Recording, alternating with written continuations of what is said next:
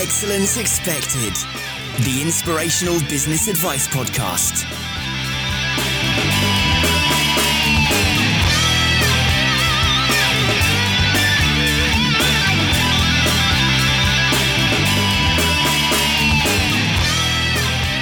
Hey, hey, hey, guys, welcome to another episode of Excellence Expected with me, Mark Asquith. And before we get stuck in on this episode, I just want to take this opportunity once again just to say thank you so much for pressing that play button.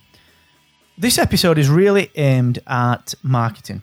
It's aimed at a very specific type of marketing and actually something that is constantly changing, is always on the minds of small to medium sized business owners or marketing managers and it's something that really gets people in a tangle. And it is because of that ever changing nature. It's something that has had an industry thrown up around it. It's something that everyone is aware of. So today we're going to talk about search marketing. And we are also going to digress into inbound marketing as well. And we're going to challenge the issue of the future of search marketing. What's next? You know, we've all seen search optimization in the past. We've all perhaps dabbled with it, we've experimented with it through outside agents, but actually, where is it going? What do you need to do to prepare for the future? And I am so honored this week to welcome to the show someone that I have long admired, someone whose work I've followed probably for the last 10 years the foremost authority on search marketing and one of the world's most respected experts on inbound marketing, Mr. Rand Fishkin from Moz.com. Welcome, sir. Thanks for having me, Mark. I'm looking forward to it. It's such a, a, fascinating topic as well, isn't it, Rand? It's something that is changing and adapting all of the time. And obviously, you guys are at the forefront of it. Is that something that's continuing? Is that trend not changing? Is it just not slowing down? Yeah, it's, it's sort of interesting. I think of I think of SEO and of, of web marketing overall, and certainly the inbound marketing side of things as being very dynamic. But I think there's an interesting sub point that you could make around these practices that if you get things right, your strategy, and if you if you think about the processes that you use and future uh, uh um, align them towards the future you actually can build something that can last for many years without a whole lot of modification. And that's a really interesting point, actually, Rand, because there's, you know, being in digital marketing myself, you know, we work at a, at a, at a sort of local to national level in the UK on this kind of project. And actually, there are two types of people that come through our doors as well. There are the people that want the long term, and there are the mm-hmm. people that want the fix. And invariably, it's the people that want the long term that actually do so much better. And as you say, they don't really have to tweak what they're doing. Is that, in terms of the community that you've got over at Moz.com, is that a, a general trend? You know, are people starting to look towards this longer term strategy, or is it in fact something that they've always tried to do?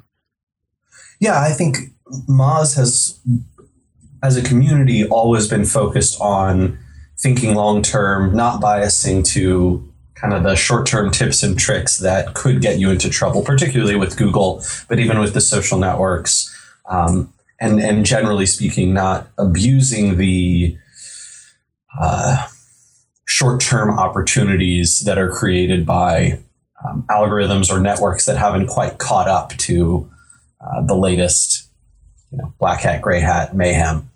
Um, and, and that's been that's been something that we've always focused on. But it, it's also interesting because I think that stuff has become tremendously harder. The opportunities in spam have become much less, um, and the benefit for getting you know these long-term things right for making those kinds of investments has grown dramatically so i'm, I'm pretty pr- proud uh, in particular of, of what google and bing have done around this along with what facebook and twitter linkedin google plus all, all of these social networks uh, have been doing. Even Pinterest has made some some big gains recently, shutting down a lot of the spam bots that were crawling that site.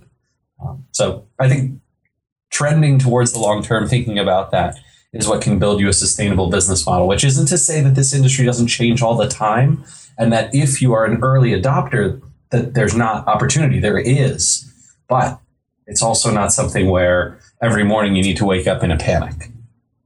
I think that's really important to remember that whole, you know, the idea that if you build your business on these kind of practices, this long term strategic mindset, as you say, you don't have to wake up being worried about being slapped by a Google penalty or you know some kind of rankings drop, which actually can really really affect your bottom line.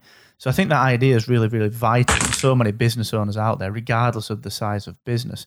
And I'd just like to dip in for a moment, Rand, and look at the I guess the state of search marketing in particular now versus perhaps what it was five or ten years ago. What have been the big changes within that space? Um, well, we've seen a number of very big changes. I think, I think one of the biggest, most powerful, um, and most daunting is the loss of a lot of kinds of data that historically have been extremely important to the practice. Uh, the biggest one being keyword not provided. So I think that you know that sort of started. What was that three, four years ago, and became a, a dramatically harder problem two years ago when when Google essentially took us to you know 95% of keyword referrals come without referral data. And so uh, it's almost impossible to know what searchers were looking for exactly when they came to your website which has really harmed user experience. It's harmed uh, marketers and, and site owners ability to craft their content and improve their content and, and help searchers. And we've had to work a lot harder to get that data um, and reverse engineer our way into it by looking at landing pages or by using tools to estimate things based on you know crawling Google and looking at their rankings. Um, that's uh, that's been a real a real pain, and I think a, a big challenge.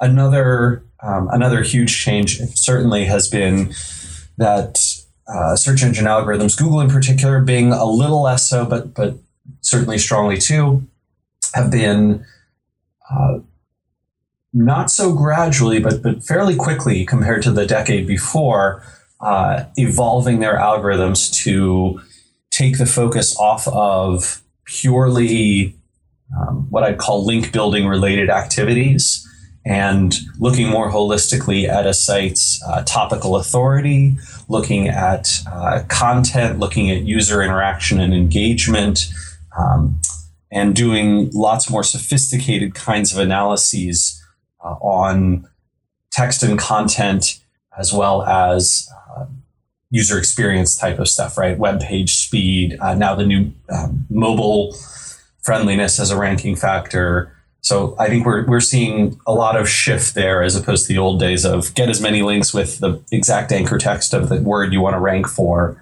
Um, that's that's certainly shifted too. And I guess on that note, is it fair to say that, you know, as a website owner, as a small business or a medium sized enterprise running a website, is it fair to say that, you know, Google is, and, and obviously Bing as well, uh, they are starting to put the focus on making sure that the users of your website get the best experience from that website? You know, that's much more of a factor now than it was before, isn't it?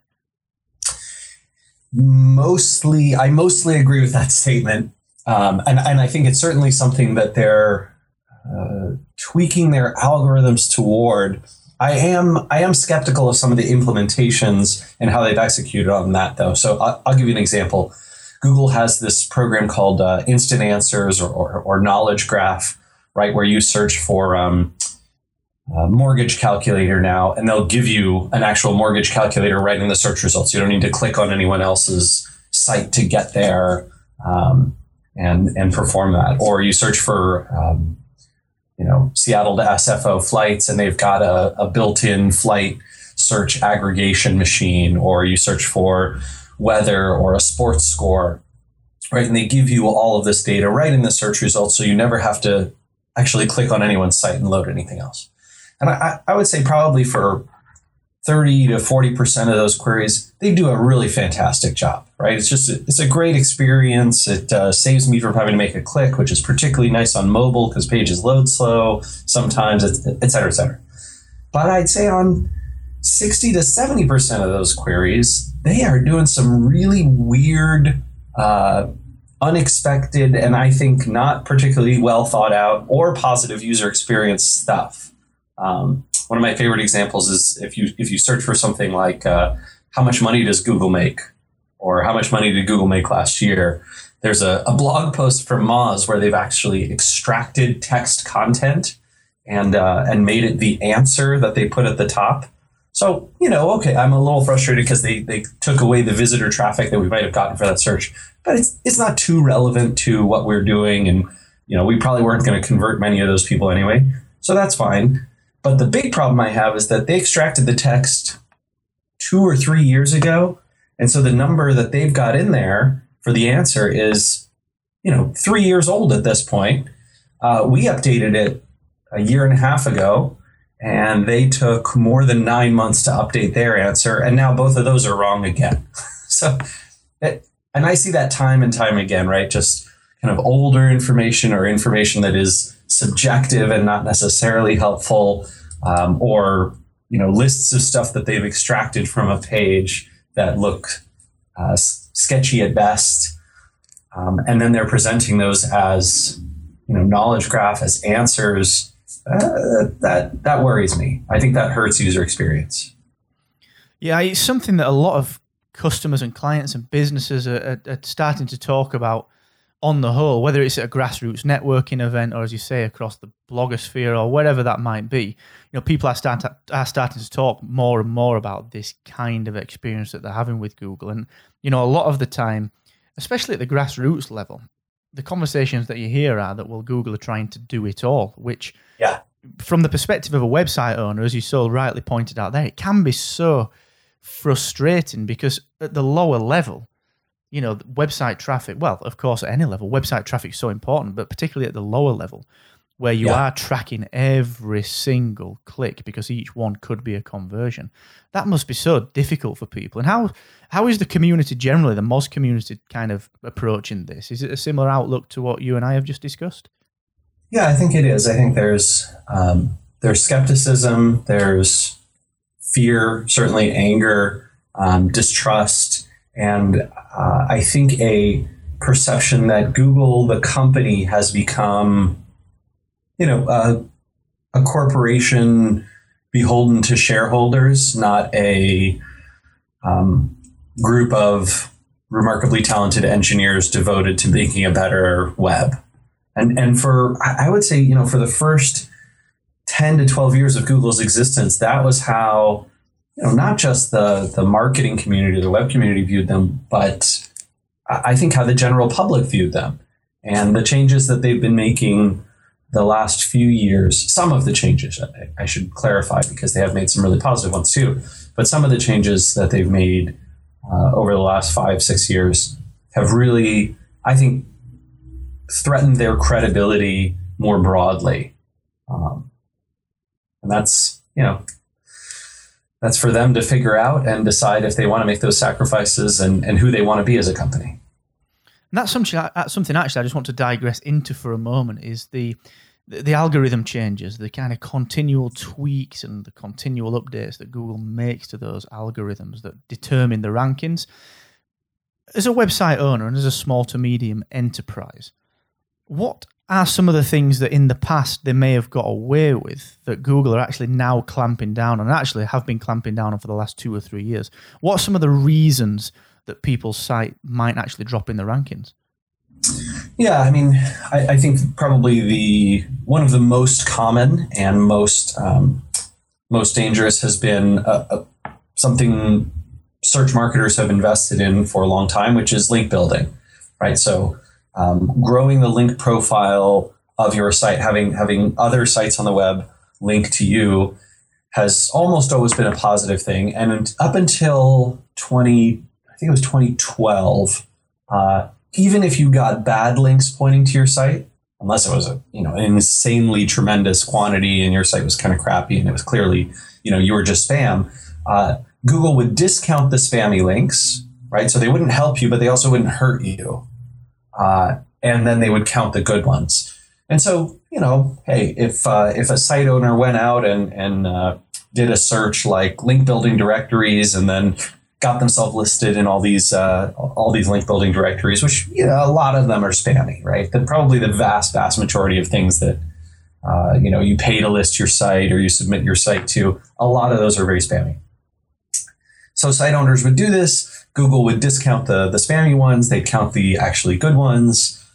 Everyone's pretty much in good shape. Uh, 2012 comes around and they really shift stance on that, right? The um, uh, the launch of the Penguin algorithm and some of the other spam algorithms that they've been doing have meant that now, if you get those links, you can be in deep trouble very quickly and for a long time, right? Uh, there's a whole industry in the SEO world of just penalty recovery, helping people, you know, contact the sites that they got bad links from, trying to get them removed, sending reconsideration requests to Google, using all of the link information databases out there, including including Moz's, but also Google's own and Ahrefs and Majestic and this kind of thing. Uh, and, and just jumping through hoops for months and sometimes years to try and get a site out of Google's penalty box and back in the search results. That is nightmarish. And it is Kafka-esque in terms of the process. Um, you know, I've, I've seen and experienced plenty of these, heard just nightmarish stories. Uh, it is a really tough and frustrating world. And Google doesn't have anything like the, um, the human staff at their webmaster tools department to handle the number of requests, the number of people who are getting penalized, um, and the people who are trying to spam recover. So it, that is a very, very hard thing. And I would, I would say, if you're a business owner, if you're a website owner, I'd be very cautious about all the links that you get. Make sure that they are truly editorial, um, that the intent behind them and that the website behind them is trustworthy, um, that it's a site you would actually visit, that uh, the endorsement is coming because they intended to recommend you, not because you paid them. Um, it's it's, it's a scary world out in link building land these days. I mean, the link building side of things has gotten so much press. You know, there's so many, as you say, so many websites out there that have been penalised, and what you don't want to do is go through that process because it does sound like such a nightmare. Which leads well, me on. Sorry, go yeah, on. oh, I was just going to add that one of the things I think that really concerns me is that the press typically focuses on the biggest websites that get penalized, right? So J.C. Penney gets penalized, or BMW Germany gets penalized, or Google penalized one of their own sites, right? Those kinds of things. Those get a lot of press, but they also recover in a matter of weeks. That, that's not what's going to happen to small business websites. And I think, unfortunately, the press biases folks to think, oh, okay, they got penalized. They were out of Google for a few weeks or a month. I can afford that, right? If if something bad happens, I can afford to be out of Google for a few weeks. If unless you're a huge brand that's known worldwide, right? That's that's very popular, you're going to be out of Google for many months and maybe years. So I, I think I'm a little worried about how the press has covered these types of penalties um, and the bias towards the big ones. That's a really, really interesting point, actually, because we have all heard the tales of J.C. Penney and BMW Germany, and that actually, I didn't realize quite myself that that amount of time could pass. And as you say, to a small business, especially either a business that is so hyper local or is very specific in its niche and what it supplies, I mean, that is enough to put a business under, isn't it? Absolutely. And I, I, I have seen uh, hundreds, maybe even thousands of businesses go under, websites go under from uh, Google penalties, right? People essentially either start over an entirely brand new site or go do something else with their life. Um, pretty tough. That's unbelievable, isn't it? And actually, that leads me quite nicely onto the idea that you know the old style of link building well those days are gone.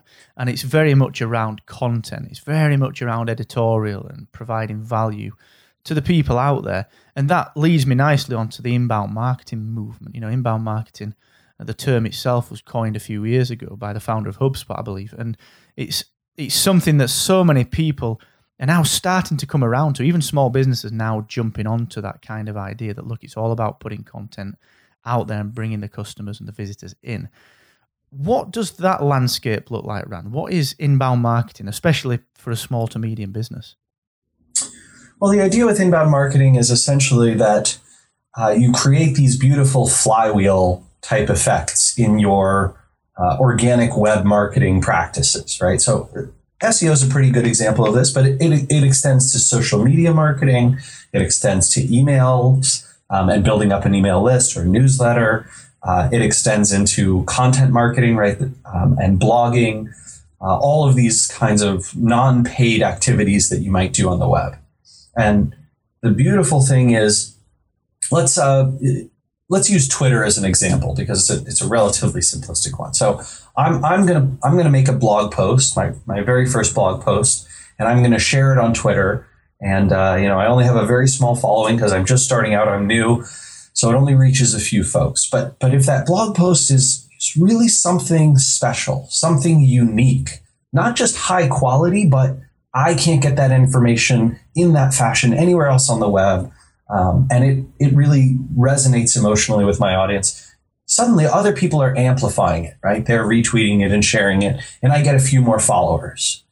And now, the next time I publish a blog post, when I go and amplify that on Twitter, my audience is a little bit bigger, right? And hopefully, all sorts of other positive things have happened. Like uh, because more people have visited my site, maybe a few of them have linked to me, and that means the next time I produce a blog post, that post has a little bit of a uh, better opportunity to rank well in search engines. And hopefully, more people have subscribed to my email newsletter or signed up to receive blog posts via email. And so the audience for my posts is a little bit bigger. And that grows and grows and grows. The first few turns of that flywheel right? The first six months to two years, it's going to be really hard. I'm going to struggle to get, you know, a few dozen, a few hundred people there. But if I'm successful and I keep pushing that flywheel, it's going to get easier and easier to turn. Nowadays, you know, I, I like to say um, it, it's totally cheating, right? I have a I have a button on Moz's website that I can use to rank number one for pretty much whatever I want. And that button is called publish. And the reason that it works so well is because Moz has built up this great domain authority and topical authority in its space. It has a huge audience that, you know, pays attention to stuff. If we put out something high quality and positive and uh, uh, useful to our community, people are going to link to it. They're going to share it. They're going to read and engage with it. Um, all the signals that Google is looking for to rank something well. And so, you know, that flywheel process is is pretty amazing. And I think it's so powerful. I mean, so many people are looking to this and looking to create unique voices for themselves, you know, in the medium of podcasting or video marketing, or as you say, publishing blog posts and infographics and just giving value to people and building that audience. But it really is about that consistency, isn't it? You know, the idea that the first six months to two years is just hard work. You know, that is yeah. something that a lot of small business owners and medium medium enterprises really really need to get their head around, especially when they consider that actually they could have gone and thrown 2,000 links at a website five, six years ago. It's a totally different mindset, isn't it? absolutely. I think um, if you think about SEO or inbound marketing the way you thought about it a decade ago, uh, you're probably going to sink, right? Because it's just those those tactics, that short term stuff, um, just doesn't work effectively uh, and doesn't work in the long term anymore. Which is a beautiful segue into the famous excellence expected actionable takeaways section. So, Rand, I know you've spent some time putting together three actionable tips for the listeners out there with regard to search marketing. So, let's just dig into that first tip, please, sir. Sure. Yeah. So, uh, one of the biggest and most important things that hasn't changed all that much uh, in search marketing is keyword research right? It's critically important that you uh, figure out the terms and phrases that your audience is using to find you or the information that you provide. Uh, and hopefully you can learn lots of new things as you're doing keyword research around what that audience wants. But historically, everyone has always used the, uh, the Google AdWords keyword tool, which is now called Keyword Planner. Um, and that tool is still good. It's still sort of the gold, gold standard, and, and I would urge you to start with it. However, be very aware that the keyword planner hides many keywords with a lot of search volume. And the reason it does this is because AdWords Keyword Planner is focused on commercial intent keywords, only the terms and phrases that AdWords thinks, right, that Google's algorithm behind AdWords thinks people will actually convert, right? They'll buy something after searching for that uh, term or phrase. But as content marketers, as inbound marketers, as SEOs, we're very interested in a lot of phrases that people search for that don't necessarily convert right away, right? We want people earlier in the funnel or in the middle of the funnel or uh, just exploring the, the field. And so my tip is to, for, along with AdWords data, I would also use uh, search suggest and related searches data. So if you perform a, a search query in Google, you'll notice that at the very bottom of the page, there's a list of related searches to the term that you enter. And many times those related searches are not terms and phrases you could find in AdWords. And the same thing is true with search suggest, right? You'd start typing in uh, uh, Google search box and you know it drops down and suggests a bunch of things for you. Those terms and phrases also are very frequently not found inside AdWords. And so I'd use both of those sources to expand your keyword list uh, and your keyword research. What a really powerful way to to enhance your keyword research. You know, keyword research is something that a lot of people certainly struggle with, isn't it? Because it's not an easy task. It's, you, it's, are you doing it right? Are you doing it wrong? What do I focus on? And those two, I suppose I'd call them hacks, if you like. You know, two ways to power up that keyword research are really, really interesting. I can see myself actually using those for researching blog posts or audio content. So I find that really, really, really interesting. And the second tip, sir. Uh, there was one more thing I was going to add, Mark, mm. to that first tip, which is you should uh, check out a tool called keywordtool.io. Um, keywordtool.io provides sort of automated suggestions based on Google Search Suggest. Uh, so, you know, you can enter a keyword there, they'll give you a nice list. So that can help save you a bunch of time and, uh, and energy doing it manually with Google as well. Uh, yeah, so my second tip uh, in in your uh, efforts for um, uh, outreach, right? Trying to reach potential influencers um, and talk to folks who you know email them, tweet at them, uh, send them a message on Facebook, drop them a line via LinkedIn, whatever it is. Right in your efforts to do that, uh, very frequently marketers of all kinds will focus all their energy on the top five or 10 influencers in their space, right? They'll say, like, gosh, if I could only get, uh, you know, I'm in, I don't know, astronomy, and I really, I, I want to get Neil deGrasse Tyson to retweet me or to share this thing. Well, okay, um, yeah, I want that too. but, but, you know, these dreams are hard to come by. And, and what I urge folks to do is just take the focus off the top five, top 10 influencers in a space and, and move down that list, right? Let's say you're using, um, I don't know, a tool like Followerwonk, which is something I use a lot. Um, Moz bought that company a few years ago, and, and I, I fell in love with that tool. And so I'll scroll, you know, I'll search for people who are authoritative in astronomy or in outer space or whatever, and I'll scroll down that list until I get to people who have, you know, tens of thousands or thousands of followers instead of hundreds of thousands. And when I reach out to those people, when I see marketers reaching out to those people, they respond, they react, they're flattered, they want to engage with you, right? They're not at the top of their field. They're not, you know, the top four or five folks in that in that world, but they're much more responsive, much more likely to help you, uh, give input, uh, contribute to a piece for you, those kinds of things. So uh, you can apply that logic in everything from um, you know the top influencers on Twitter to uh, the the websites that you find at the top of Google and scrolling down that list to make connections um, to uh, the you know LinkedIn accounts or the Pinterest accounts or the Instagram accounts that might share your visual content, those kinds of things. That's really really interesting as well because you're digging a little deeper, aren't you? You're still you're still picking out people that can add massive value and that you can actually connect with. But I love the idea that they are just more accessible. It's something that is kind of common sense, but I would never actually think of doing. I think that's such a, a useful tip for people that are so bogged down, you know, that perhaps can't see the gap between where they are and the right at the top of the tree, you know, that gap that is there. All of that's yeah. accessible, isn't it? Which is it's vital. I think I think that's fantastic. And the third and final tip, please, sir. Yeah, so third and final tip Google announced last week that they would be making a change April 21st uh, to their ranking algorithm, uh, what they called a significant change, which, don't get me wrong, I still have some skepticism about whether and how significant it's going to be.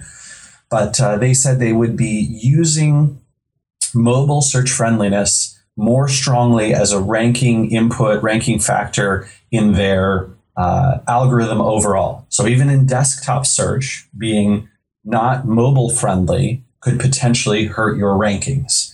And as a result, I think every marketer, every website owner needs to go ahead and make sure that their site is mobile friendly in the next 45 days. Um, and one recommendation I have for that, Google Webmaster Tools. If you don't have an account already, you can go to google.com slash webmasters and create an account by verifying your site ownership. Uh, you can go into your Google Webmaster Tools account and you can see how Google has marked your pages as mobile friendly or not. Uh, and you can see the recommendations that they have. Some of those are around speed, some of those are around uh, responsiveness of design, those kinds of things. But um, I would say go do that, go do it soon, and get it fixed in the next 45 days. Perfect. I love that. I, I saw the announcement last week myself, and, and the kind of mobile friendly side of things has been creeping into the, the, the search engine results, hasn't it, as well? You can start yeah. to see whether something's mobile friendly or not. Yeah, they've got the label on there when you're searching on your mobile device and, and all that kind of thing. Um, so, probably relatively important. Absolutely, I love it. Well, Rand, thank you so so much. That's been such an insightful chat. And just before we wrap it up, what I'd like to do is just uh, give you an opportunity to tell the listeners where they can connect with you online, sir. Oh, sure. Uh, I blog at moz.com slash rand, and uh, you can follow me on Twitter at, at randfish. Super stuff. A huge, huge thanks to Rand for joining me today. And as ever, thanks to you guys for checking in with Excellence Expected. Don't forget that everything that myself and Rand have spoken about will be available in the show notes at excellence expected.com. And whilst you're over there, you can always pick up your free copy of the essential 14 day guide to cutting your working hours and increasing your impact. Thank you once again to Rand. Thank you once again to you guys. And don't forget, the more you expect from yourself, the more you will excel. Bye bye.